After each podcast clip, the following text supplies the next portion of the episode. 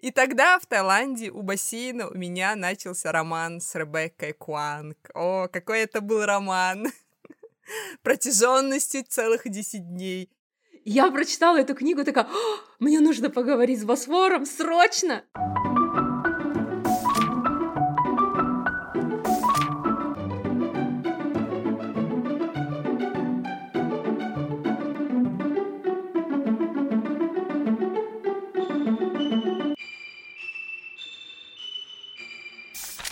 Всем привет! С вами снова мы, подкаст «Книгометр». Меня зовут Марина. Меня зовут Жан Аргуль. Это подкаст о книгах и читателях в современном мире. С вами профи своего дела. Две мамы с душой подростка, авторы и ведущие. Неизменные, да, авторы и ведущие Жан Аргуль и Марина.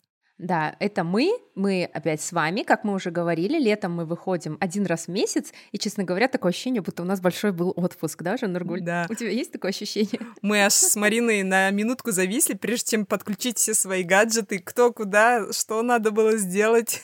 Подкаст? Как это? Как пишется? Да, да. Да, да, это подкаст Книгометр, и, как всегда, вы можете слушать нас на всех платформах для прослушивания подкастов. Слушайте там, где вам удобно, на Apple подкастах, если у вас iPhone, и в Google подкастах, Яндекс Музыки и других приложениях, а, если у вас Android или вам просто удобнее слушать там. Я напоминаю, что у нас есть Patreon, и мы хотели бы выразить благодарность всем нашим патронам, которые не уходят и продолжают нас поддерживать финансово. Это Валерия Карбовский, это Айнагуль, Гульмира Исабаева, Раушан, Айжан Курманбаева, Анна Вакуленко и Карина Садыкова. Большое вам всем спасибо. Еще хочу сказать, что этот эпизод выходит при поддержке компании Kingston. При подготовке к этому эпизоду мы с Мариной погрузились в приятные воспоминания наших отпусков, путешествий. Это очень полезно в такую жару, потому что мы хотим, конечно, хотим на море, да? И мы решили поделиться с вами с этим отпускным настроением, с нашими приятными воспоминаниями. И, конечно же, это будет связано с книгами. Я, например, свою подготовку к отпуску начинаю, как ни странно, с подбора книг, что я буду читать в дороге. Потому что это самое отпускное настроение обычно начинается тогда, когда вы отправляетесь в путь. Неважно, на машине, на самолете, в поезде, и вне зависимости от длительности и способа путешествия я всегда готовлю книгу. И в этот раз мы решили позаботиться о вас, чтобы вы не мучились. Так, какую книгу бы я почитал бы в дороге? Или, например, у меня не скоро отпуск, но я хочу почитать что-то об этом. И мы решили позаботиться о вас так же, как Компания Kingston поддержала нас при выпуске этого эпизода. Компания Kingston известна многими а, продуктами от решений в области памяти и хранения данных. Их продукцию можно найти повсюду, и дома, и в офисе, и даже в некоторых спутниках, как я сегодня узнала. Kingston всегда рядом с вами, какой бы ни была ваша цель, в отпуске, на отдыхе, на работе, и вы можете работать с абсолютной уверенностью, что ваша система всегда готова к работе.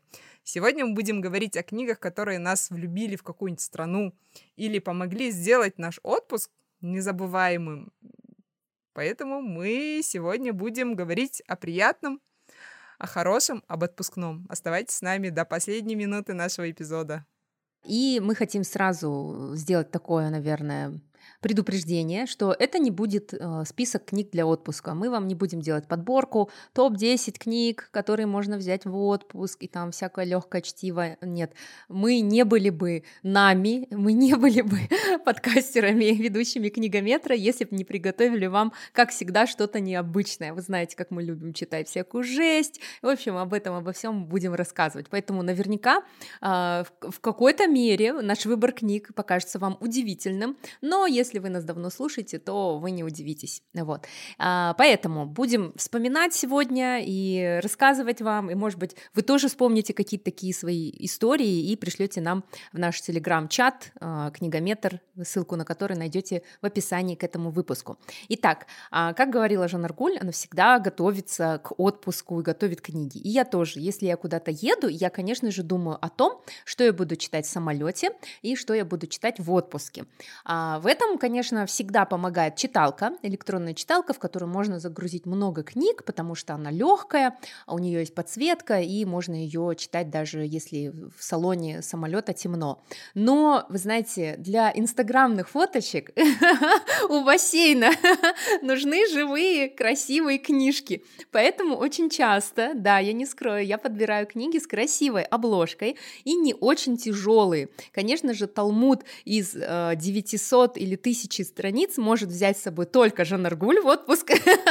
Я такой не беру. Я чаще всего, знаете, беру именно в мягкой обложке и с такой целью, чтобы потом оставить эту книжку. То есть я очень часто а, читала книгу и оставляла ее в отеле. А, во многих отелях, вот в Турции и на Мальдивах я видела, что есть небольшой уголок а, в какой-нибудь а, комнате отдыха, в холле, либо в баре, это у нас было, и там есть прям такая специальная книжная полка, где можно оставить свою книгу и где можно взять книгу почитать. Но часто бывало, что там книги на том языке, который я не знаю. Например, когда я отдыхала в Турции, то там были книги все на немецком языке потому что именно в том отеле отдыхало очень много немцев, о которых я тоже подробнее чуть позже расскажу. Вот. И, а, но часто встречаются, конечно, книги на русском языке, поэтому а, часто я тоже оставляю. Один раз я оставила просто а, в комнате отеля. Я не прочитала книгу, а вести ее с собой мне не хотелось. И вот. И, но при этом важно всегда, мне кажется, подбирать такую книгу, которая бы подходила под ваше настроение. И очень часто у меня бывали проколы. Вот вот об одном из них я сейчас вам расскажу. В общем, это был, по-моему, 2014 год или 2015 год, как раз тогда шумела а, новинка книга «Весь невидимый нам свет».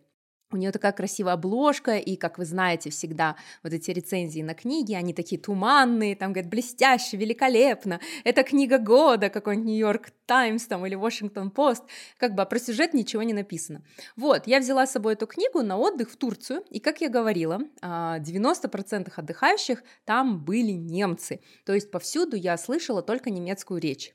А книга, вот сейчас внимание, книга про Вторую мировую войну, про позицию мальчика, а, который служил на стороне фашистов. То есть, а, с одной стороны, нам рассказывают историю французской девочки, слепой девочки, которая живет в оккупации, и немецкого мальчика, который как раз-таки служит вот в СС, и э, такое параллельное повествование, и то есть каждый раз, когда я читала на пляже эту книгу, э, часть про мальчика, про нацистскую Германию, я поднимала вверх глаза, и я слышала одну немецкую речь. Ну, знаете, какой-то был такой очень странный диссонанс, скажу я вам. Мне требовалось немного времени, чтобы вернуться в реальность. Книга сама очень хорошая, но э, она всегда у меня будет ассоциироваться именно с этим моим отпуском в Турции. По поводу толстых книг я скажу, знаете, я сама себя загоняю в такие рамки. Я куда-то, когда еду, ну, скажем, на неделю, да, я беру с собой ту книгу, которую долгое время готовлюсь, да, прочитать, но никак не могу. То времени нету, то еще что-то. И, как правило, это какие-то толстые талмуды. Я себя загоняю в угол, беру одну толстую книгу, и все. И, и я знаю, что я ее прочитаю. Потому что я же приеду, я без книги буду день маяться, и потом примусь за эту книгу. Поэтому, если вы увидите меня с толстенной книгой, знайте, что я очень долго готовилась к ней, и я специально взяла, как и в этот раз, я поехала к родителям и взяла с собой Джонатана Стрэнджа и мистера Норрелла, Сюзанны Кларк. Она, ну, там почти 900 листов. Но она оправдала мои ожидания. Классная книга для летнего чтения. Самое то, если вы не боитесь викторианской Англии и про волшебников, про магию. Марина, ты права. Иногда бывают такие книги, которые навевают отпускное настроение, а иногда бывают книги, которые, наоборот, да, совсем не подходят к отпуску, хотя и книга отличная. Но именно эта книга, наоборот, знаете, меня влюбила в одну страну. Ну, этот автор, это не новая моя любовь, где-то уже, наверное, около 7-8 лет. Это моя любовь к армянской писательнице Нарине Абгарян. Думаю, ее многие знают именно ее первая книга Манюня, которую я прочитала, вернула меня в детстве. Это очень солнечная, очень смешная, классная книга, и, И мое знакомство с Арменией началось вот как раз-таки с Нарине Абгарян.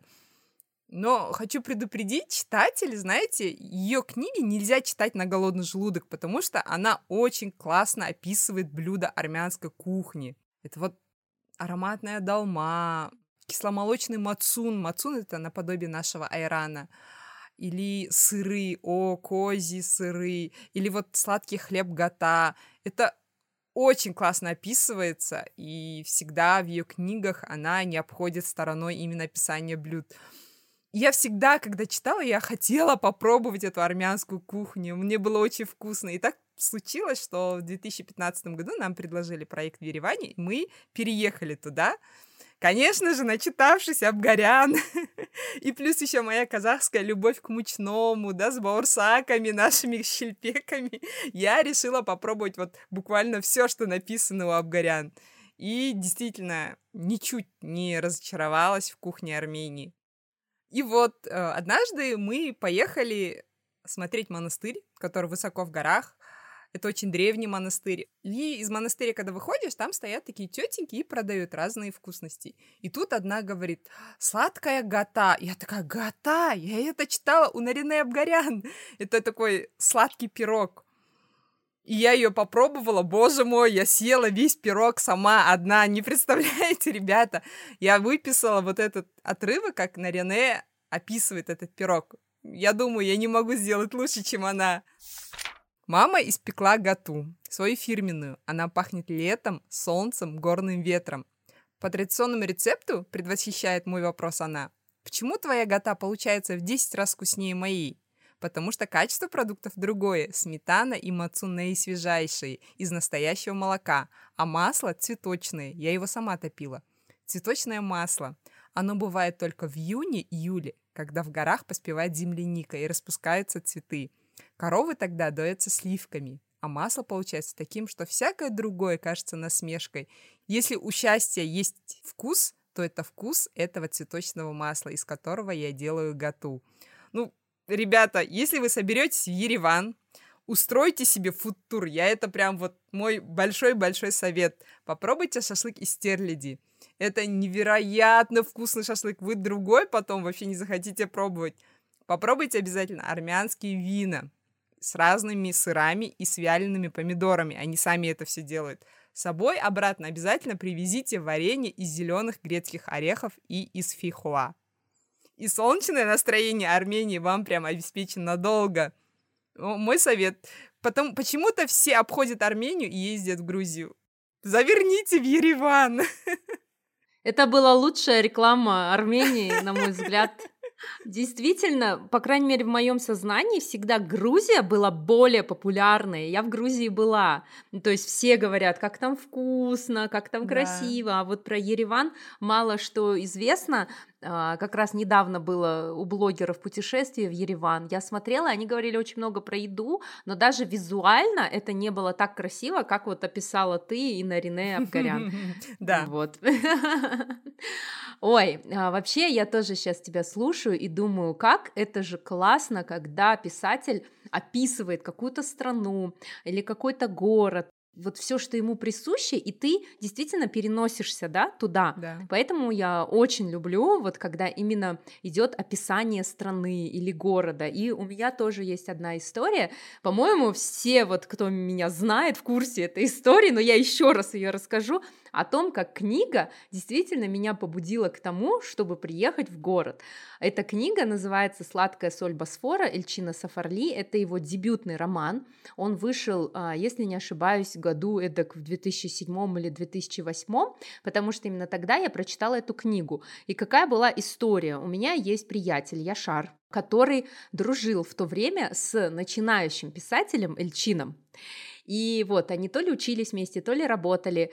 И, в общем, Яшар приехал в Алмату, мы с ним встретились, мы зашли э, в магазин книжный, и он увидел на полке новинок книгу «Сладкая соль Босфора». Тогда об этом писателе еще вообще никто не знал.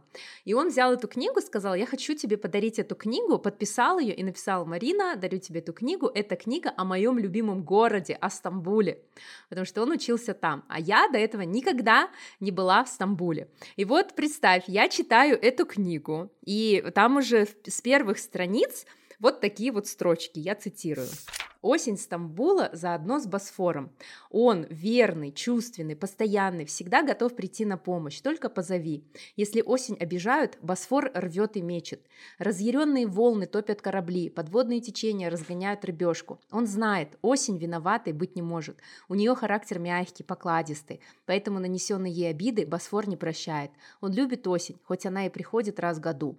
Осень Стамбула пропитана ароматом фисташек. Еще в воздушных потоках можно уловить запах свежезаваренного турецкого кофе, крепких сигарет, вкуснейшего гюзлеме с душистой мясной начинкой. Запах этого кулинарного чуда приносит ветром из небольшого переулка в район мечети Ортакёй. Классно! Как вкусно! Вот представляешь, и вся книга описана так, то есть там есть и рецепты, и постоянно главный герой приходит поговорить с Босфором, когда ему плохо, когда ему хорошо. Он такой, мне нужно поговорить с Босфором. Я прочитала эту книгу, такая, мне нужно поговорить с Босфором срочно. И я реально в этот же год на наши декабрьские праздники я хотела вообще одна поехать в Стамбул. Но потом я взяла с собой подругу, она тоже такая, а, давай, авантюра. В общем, мы вдвоем поехали дня на три. И моей целью было проверить, действительно ли Босфор такой. И ты знаешь, он действительно оказался таким, он живой, он на самом деле персонаж. Вот в этой книге Босфор это не просто декорация, это персонаж. И он действительно такой, потому что Босфор, он может быть грозным, он может быть гладким, он такой мощный, он такой сильный. Я вообще обожаю города, в которых есть вода. И мне очень жаль, что в Алмате у нас есть горы, но, к сожалению, нет воды. Потому что я всегда э, люблю города, в которых есть вода, я всегда спускаюсь к воде. Вот. И что самое удивительное, это еще не все, это не конец истории. А, я написала об этом писателю ВКонтакте.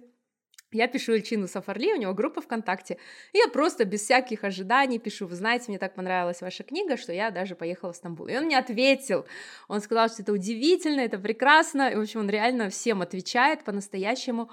И потом а, проходит несколько лет, и я захожу в книжный магазин, и я вижу там в Алмате, и там сидит Эльчин Сафарли. Он приехал в наш город, и моя коллега брала у него интервью. Классно. Я тогда работала в издании. Вот, я тут же схватила его новую книгу, подошла к нему, подписала и сказала, это я вам писала, это я поехала в Стамбул после вашей книги.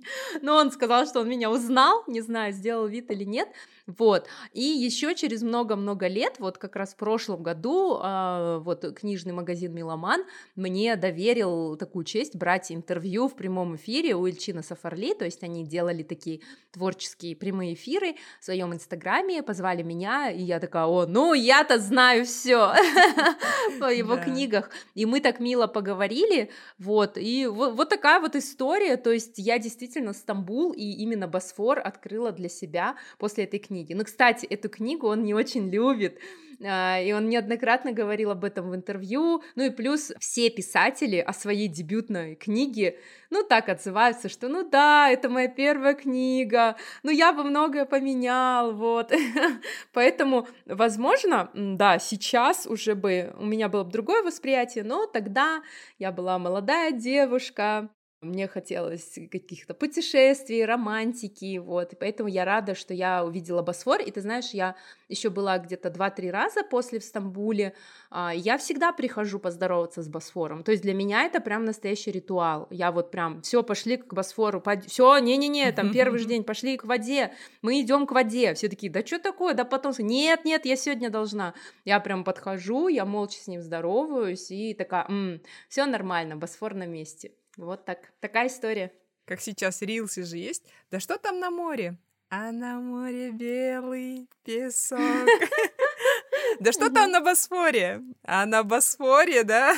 Он меня слышит. Да, ну еще добавить, наверное, можно то, что я еще кроссконтинентальный пловец, Я переплывала Босфор из Азии в Европу, а еще я кроссконтинентальный марафонец, я пробегала марафон из Азии в Европу. То есть... Ты Босфор почувствовала на себе, да? О, да, вот, еще Босфор во время плавания, он же меня не пустил, я же не финишировала, я не смогла финишировать, я проплыла мимо финишных ворот, потому что очень бурное течение у Босфора, я же говорю, у него есть свой характер, и я сказала, я вернусь, и в итоге я вернулась и пробежала его, вот, то есть я бежала полный марафон вдоль Босфора, смотрела на его воды, такая, ну уж добежать-то я смогу.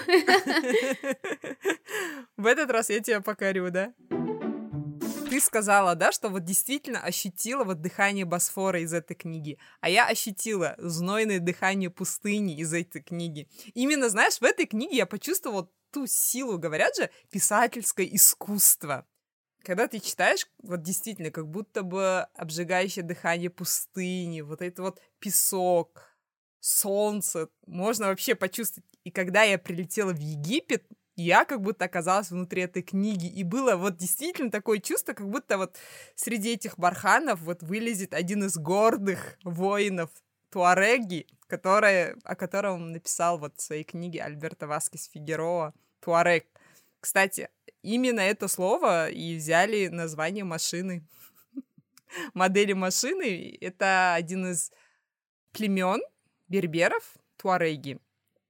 Знаете, эта книга очень, она очень простая, она увлекательная. Она прям вот захватывает и не отпускает, пока ты ее не дочитаешь. Это о человеке, о воине, туареге. А, и у туарегов есть такой закон, даже, может быть, заповедь твой гость, который пришел к тебе, находится под твоей защитой. Если кто-то нарушит эту, этот закон, то он не должен оказаться безнаказанным. И вот э, к этому гордому воину Туарегу приходят гости, и, и так случается, что одного гостя убивают, а второго забирают в плен. И наш главный герой Гасель Саях, он оставляет всю свою семью, жену, стариков, чтобы отомстить за преступление, совершенное в его доме чтобы никто не усомнился, что он верен вот своим предкам, своему народу. И автору, знаете, классно удалось передать вот этот быт, традиции этих самых туарегов, потому что о них действительно мы очень мало знаем. Да, мы знаем, что есть племена берберов, которые живут в пустыне, которые вот никогда не приходят в города и так и живут кочевым образом. И плюс он классно рассказывает именно о пустыне, насколько это днем обжигающий зной, а ночью прям ледяные ночи.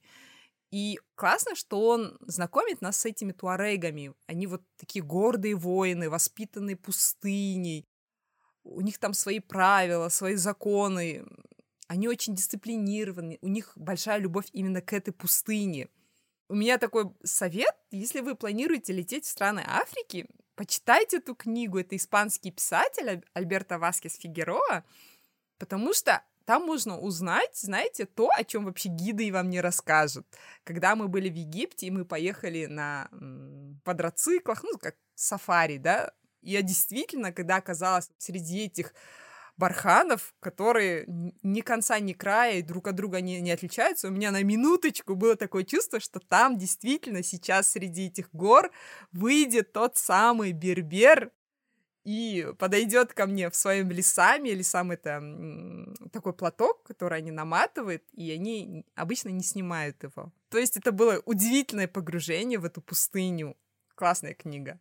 А я, когда была в Египте, я в Ютубе прослушала на беговой дорожке всю историю древнего Египта. Классно. Это тоже было интересно. У тебя да. погружение и, и, было. Это, и знаешь, да, у меня было такое погружение, я тебя понимаю, вот почему ты вот говоришь, что когда ты поехала, там, э, чуть не увидела этих туарегов, а у меня было такое, что Древний Египет же был очень крутой страной mm-hmm. вообще в свое время, это же был вообще законодатель всего. Колыбель цивилизации. Да, колыбель цивилизации, и я просто смо- на египтян посмотрела другими глазами, я подумала, блин, это же потомки великих древних египтян, которые придумали там папирус, как мы с детства, да, все да. это знаем, и у меня такое уважение к ним проснулась.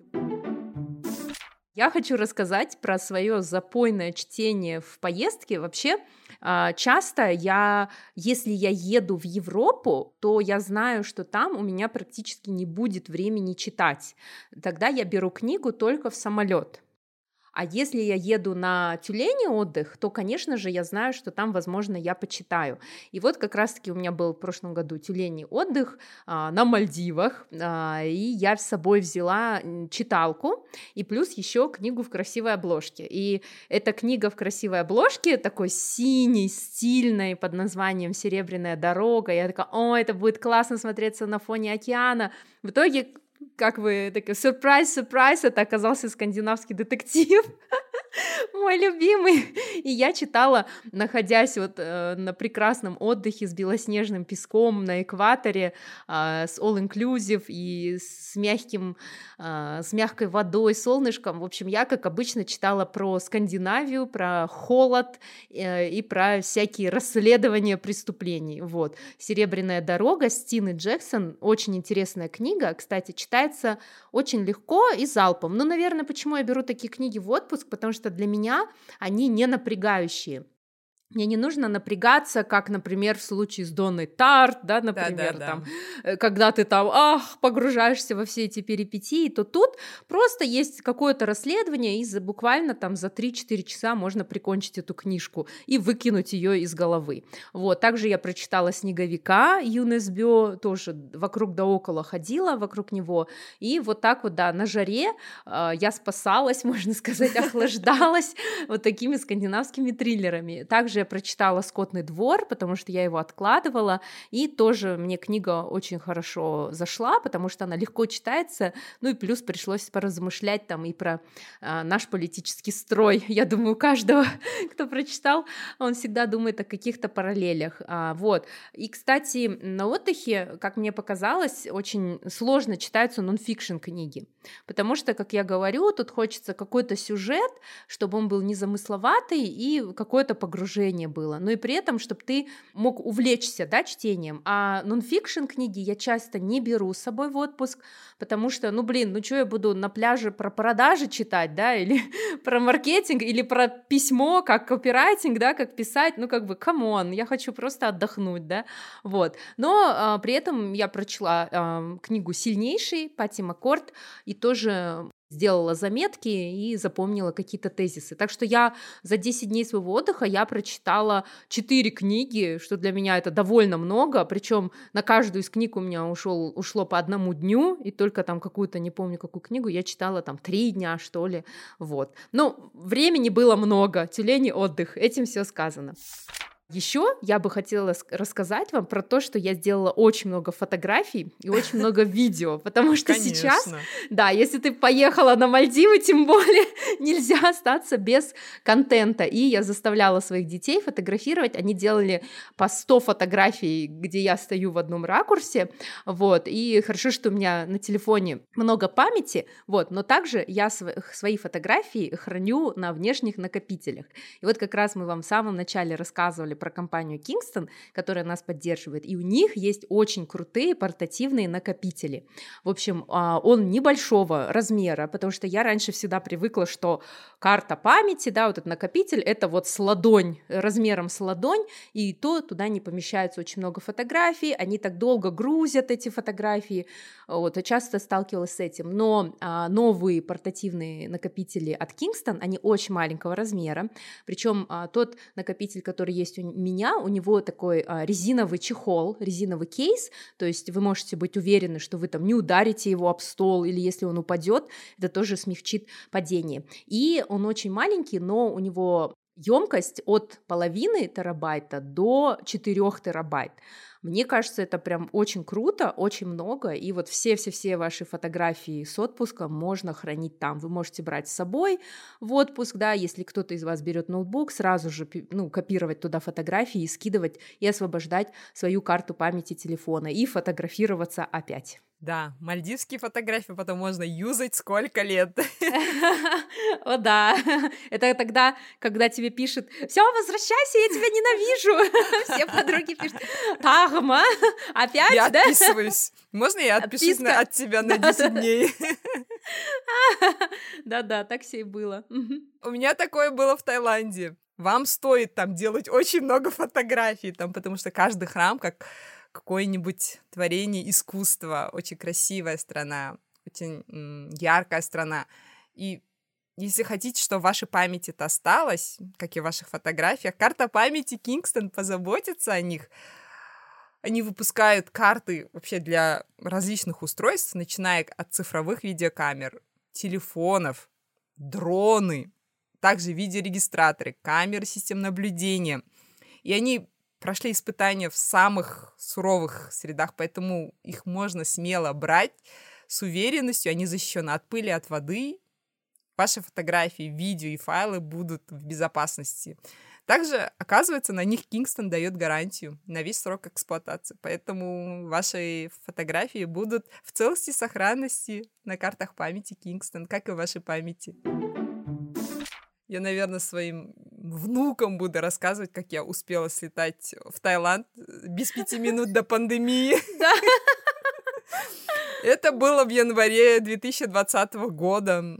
Мы запланировали свое семейное путешествие в Таиланд, и в марте того же года до нас дошла эпидемия коронавируса. И что интересно, когда мы прилетели, с нами параллельно прилетел целый борт китайской авиакомпании, и мы с ними параллельно проходили таможенный контроль. И мне сейчас я об этом говорю, и меня прям мурашки по коже. Но тогда еще никто ничего не знал. Ничего не знали. Никаких масок, не никакой было дистанции. Никакой дистанции. Мы чуть ли не в обнимку с ними проходили. И, и все хорошо, мы не болели, все было отлично. И тогда в Таиланде у бассейна у меня начался роман с Ребеккой Куанг. О, какой это был роман! Протяженностью целых 10 дней. Я мужу говорю, не мешай, у меня роман с Ребеккой. Взять в азиатскую страну фэнтези с азиатским колоритом — это отличная идея, ребята! Вообще, вот эта дебютная трилогия совсем молодой писательницы Ребекки Куанг. Она ее, если не ошибаюсь, начала в 19 или в 20 лет писать. «Опиумная война». Она рассказывает нам о девочке Рин. Она сирота.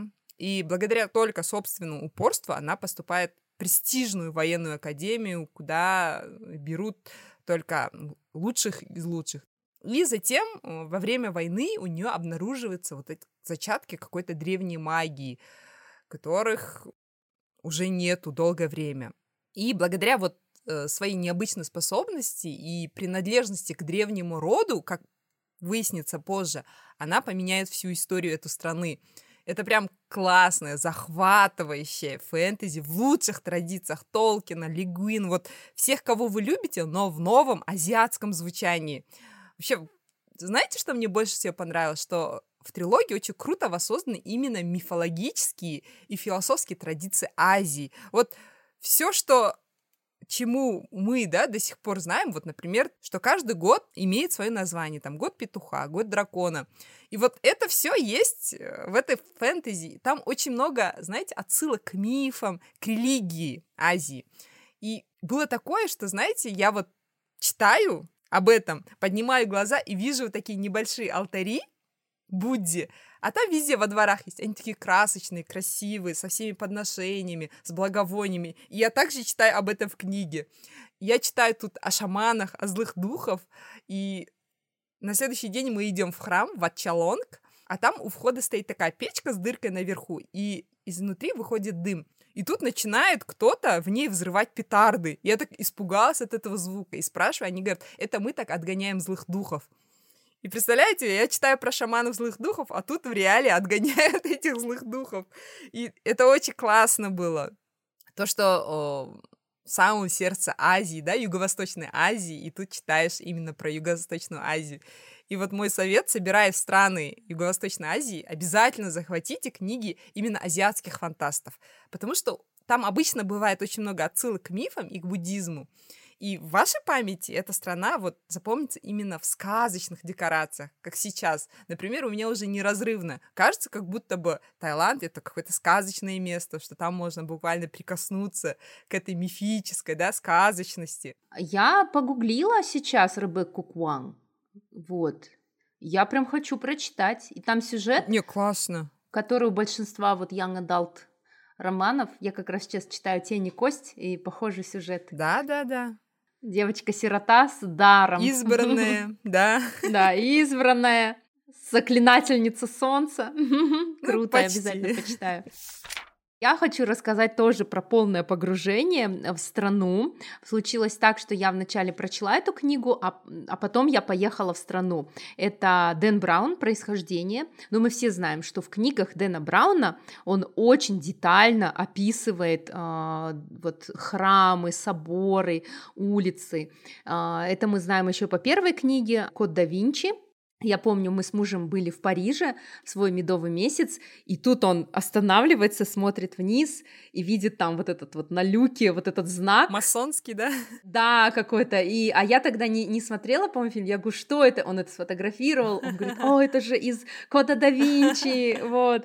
В общем, это круто. Мне кажется, Европу люди стали по-новому путешествовать после книг Дэна Брауна и после фильмов, да? Согласна. Код да Винчи, Ангелы и демоны. То есть а, Дэн Браун как будто бы нам вернул какой-то новый интерес, уже такой современный интерес. Как бы, да, ты можешь прочитать там какие-то энциклопедии, посмотреть галерею Уфицы, да, но в книгах, когда на фоне всего этого экшен, это намного-намного увлекательней.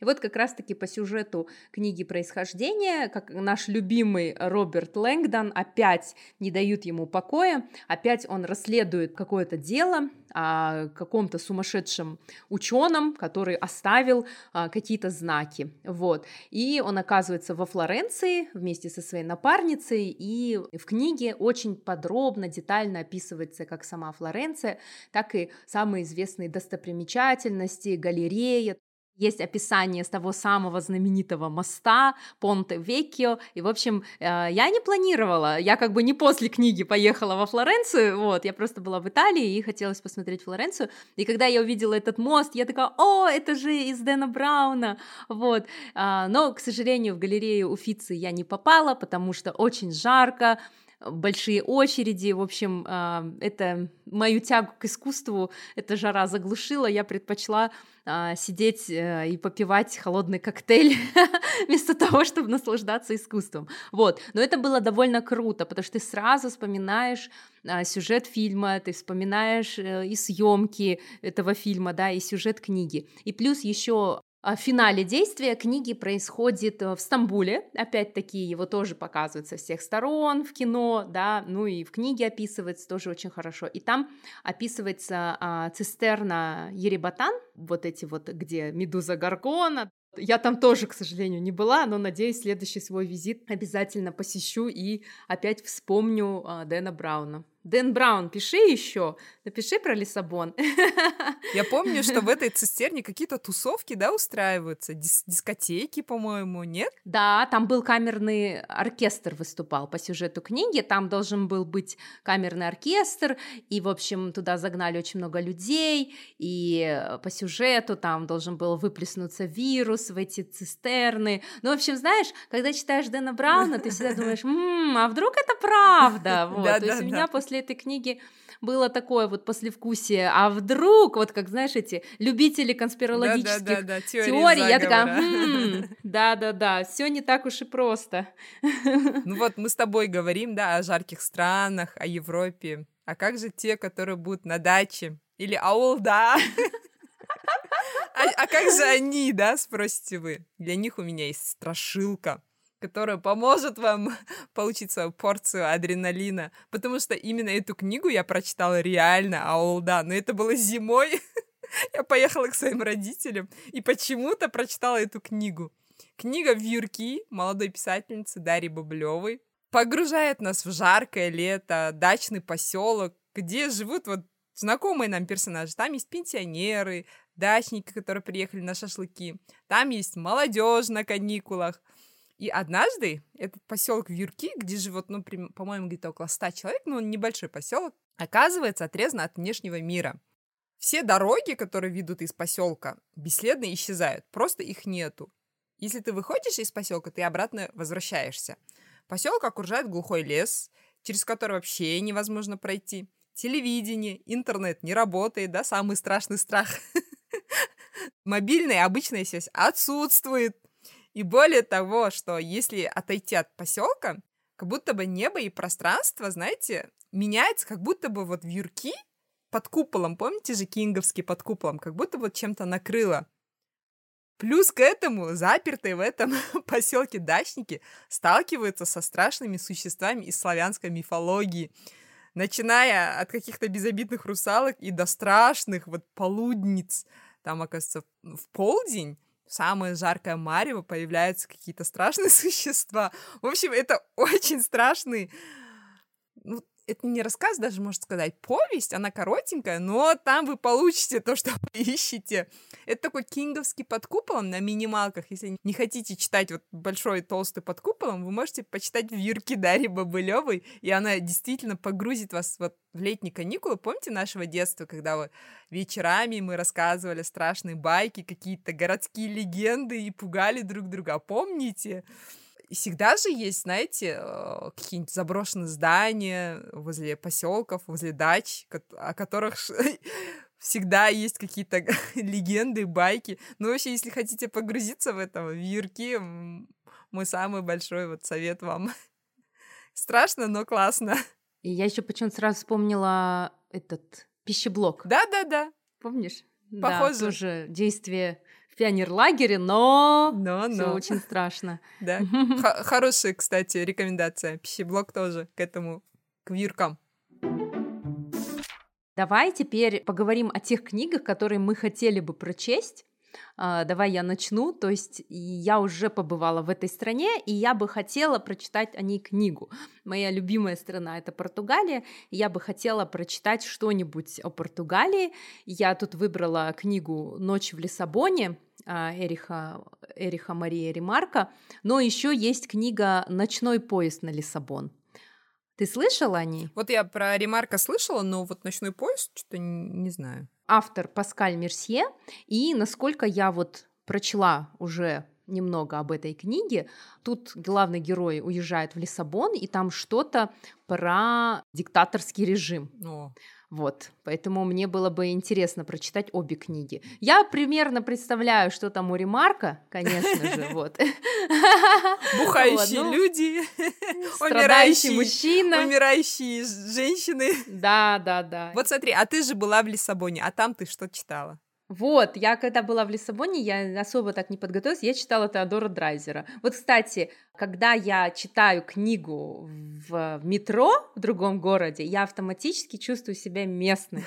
И это было то же самое чувство. Я шла, садилась на метро и такая, м-м, так хожу, в общем, как будто я тут все знаю. Таким, знаешь, когда ты вот... Бывает же это чувство, когда ты не местный, но ты да, делаешь да, да. вид, как будто ты местный, и у тебя такие небрежные движения, и ты так небрежно хватаешься за поручень. Я так небрежно доставала свою электронную книжку, и пофиг, что там кириллицей были на буквы.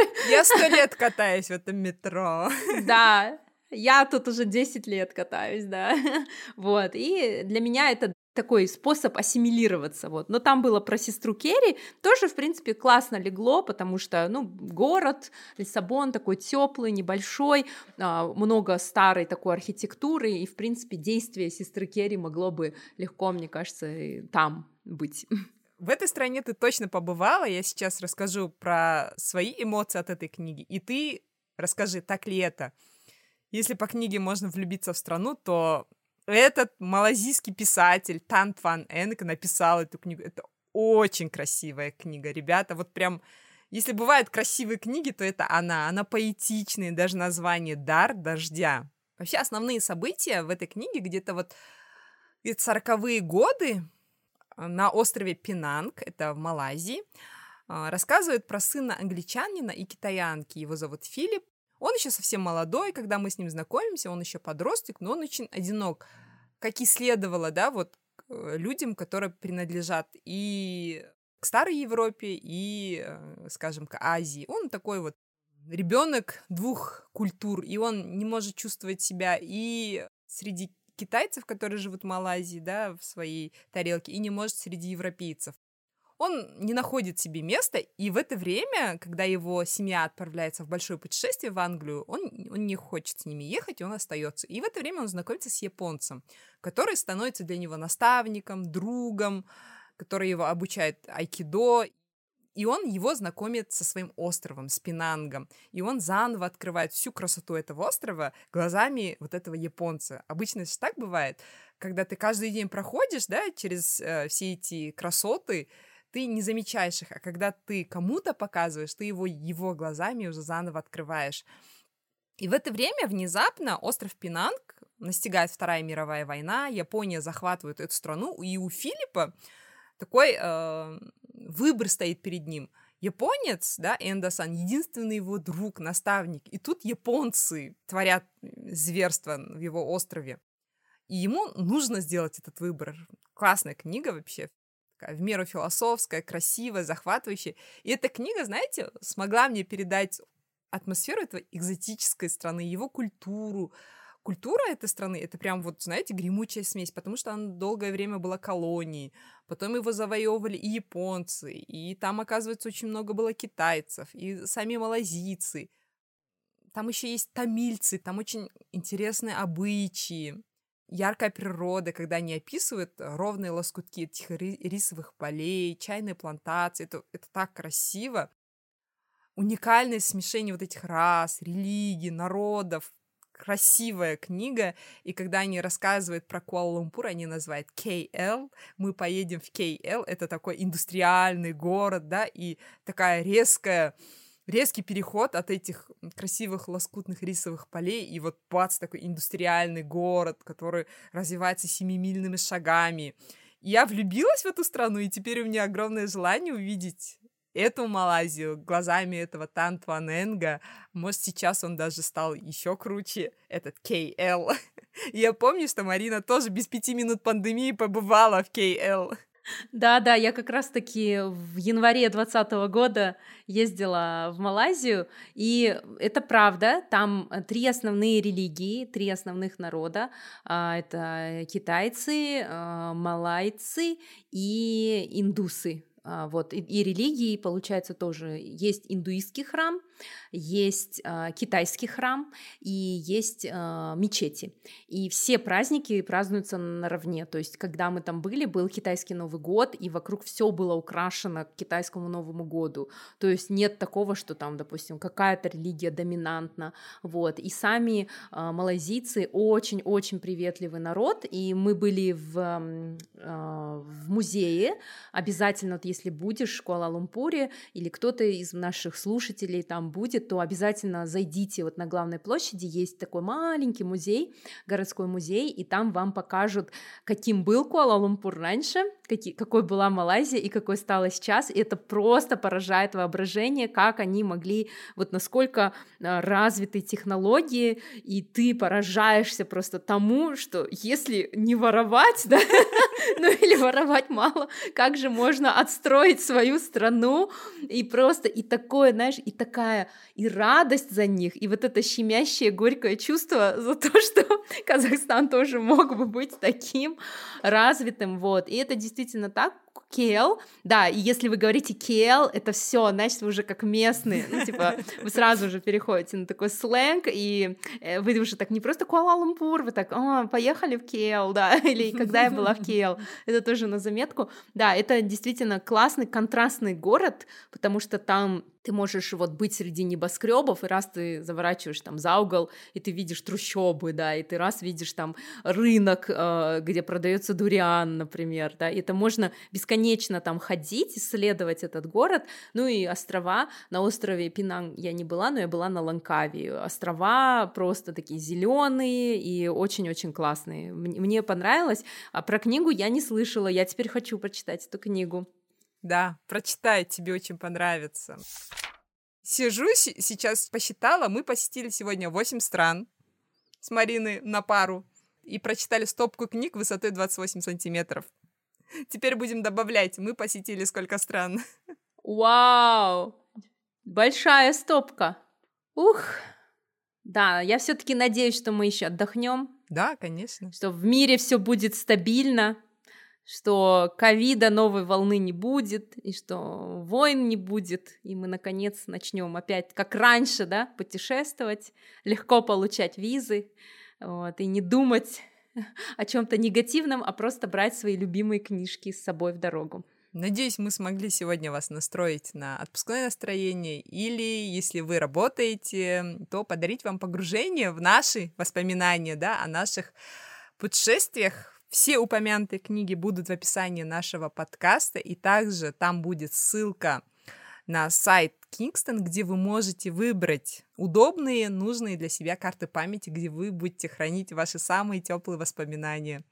И добавляйтесь в наш телеграм-канал Книгометр и пишите нам уже про свои истории, которые связаны со страной или книгой. Мы будем с Мариной с нетерпением их ждать, потому что мы всегда радуемся, когда слышим любой отзыв о нашем книгометре и друг другу пересылаем и с радостью их репостим в наши инстаграмы.